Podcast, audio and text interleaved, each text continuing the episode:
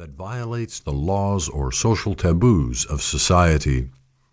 Children can be sexually abused by both adults and other children who are, by virtue of their age or stage of development, in a position of responsibility, trust, or power over the victim. Sexual abuse is probably considered the most taboo, given a consistent definition of sexual abuse as ranging from fondling to intercourse and perpetrated by an individual at least five years older. Typical estimates state that 20% of children will be sexually assaulted before the age of 18. Like all abuse, the pain of sexual violence is outreaching. Hunt and Walsh claim that child sexual abuse, CSA, is a significant social problem with far reaching implications for child victims their families, and communities. Not only are victims harmed, but everyone around them. Societal awareness of the physical and sexual abuse of children has been more recent within the past 40 years. For physical abuse, this came about in the 1960s when medical doctors discovered that children were being physically injured by their parents and then coined the phrase battered child syndrome. Two of the less common or less talked about forms of child abuse are emotional psychological and neglect.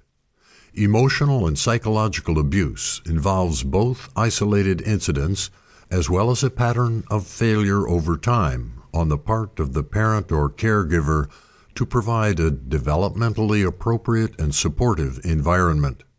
Acts in this category may have a high probability of damaging the child's physical or mental health and his or her physical, mental, spiritual, moral, or social development. Abuse of this type includes the following the restriction of movement, patterns of belittling, blaming, threatening, frightening, discriminating against, or ridiculing, and other non physical forms of rejection or hostile treatment. The amount of damage an adult can do to a child's psyche is never ending. Some parents yell and abuse, while others simply ignore their children.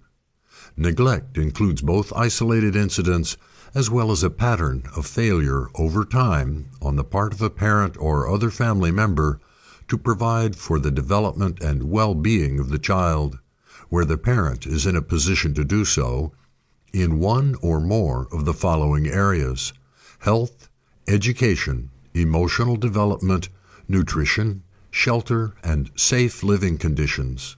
The parents of neglected children are not necessarily poor these are unfortunately forms of abuse that are much more difficult to detect and are often dismissed. The recognition of these abuses of parental and guardian power led to the 1974 Child Abuse Prevention and Treatment Act, which was later amended into the Keeping Children and Families Safe Act of 2003.